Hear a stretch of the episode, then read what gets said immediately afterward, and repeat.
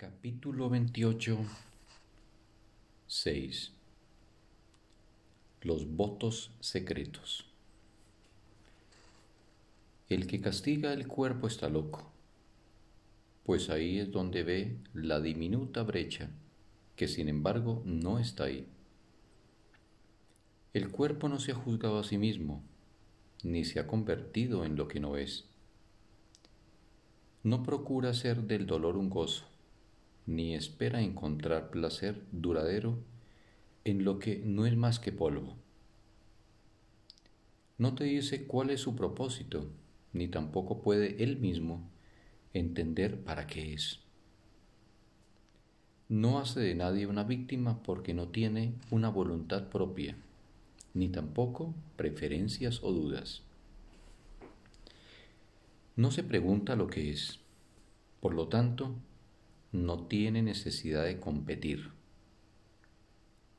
Se puede hacer de él una víctima, pero no puede considerarse a sí mismo como tal. No acepta ningún papel, sino que hace lo que se le dice sin atacar.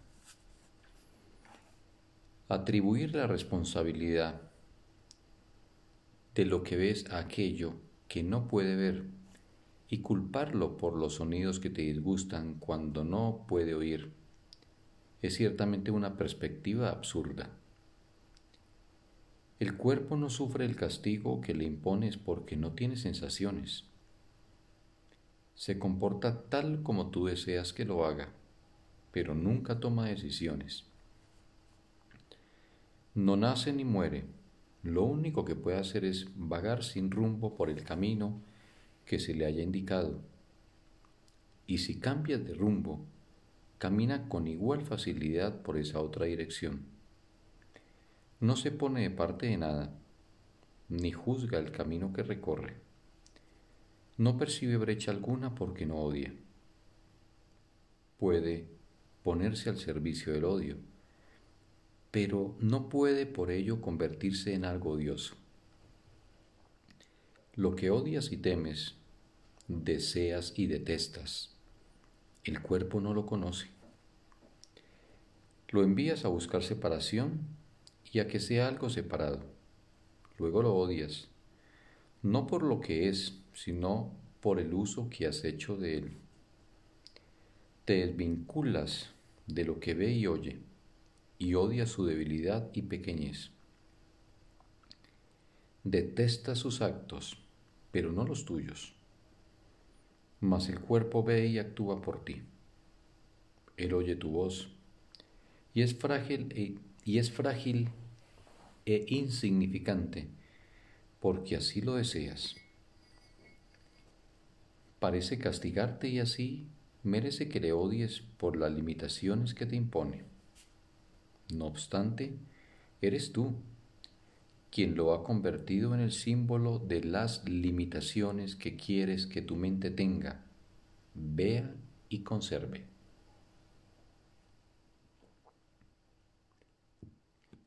El cuerpo representa la brecha que se percibe entre la pequeña porción de mente que consideras tu mente y el resto de lo que realmente es tuyo.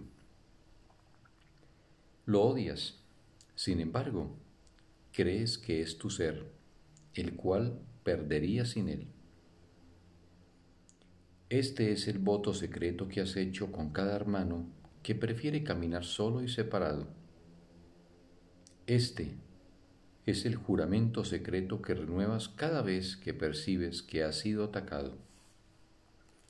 Nadie puede sufrir a menos que considere que ha sido atacado y que ha perdido como resultado de ello. El compromiso a estar enfermo se encuentra en tu conciencia, aunque sin expresarse ni oírse. Sin embargo, es una promesa que le haces a otro de que él te herirá y de que a cambio tú lo atacarás. La enfermedad no es sino la ira que se ha descargado contra el cuerpo para que sufra es la consecuencia natural de lo que se hizo en secreto en conformidad con el deseo secreto de otro de estar separado de ti, tal como el tuyo es estar separado de él.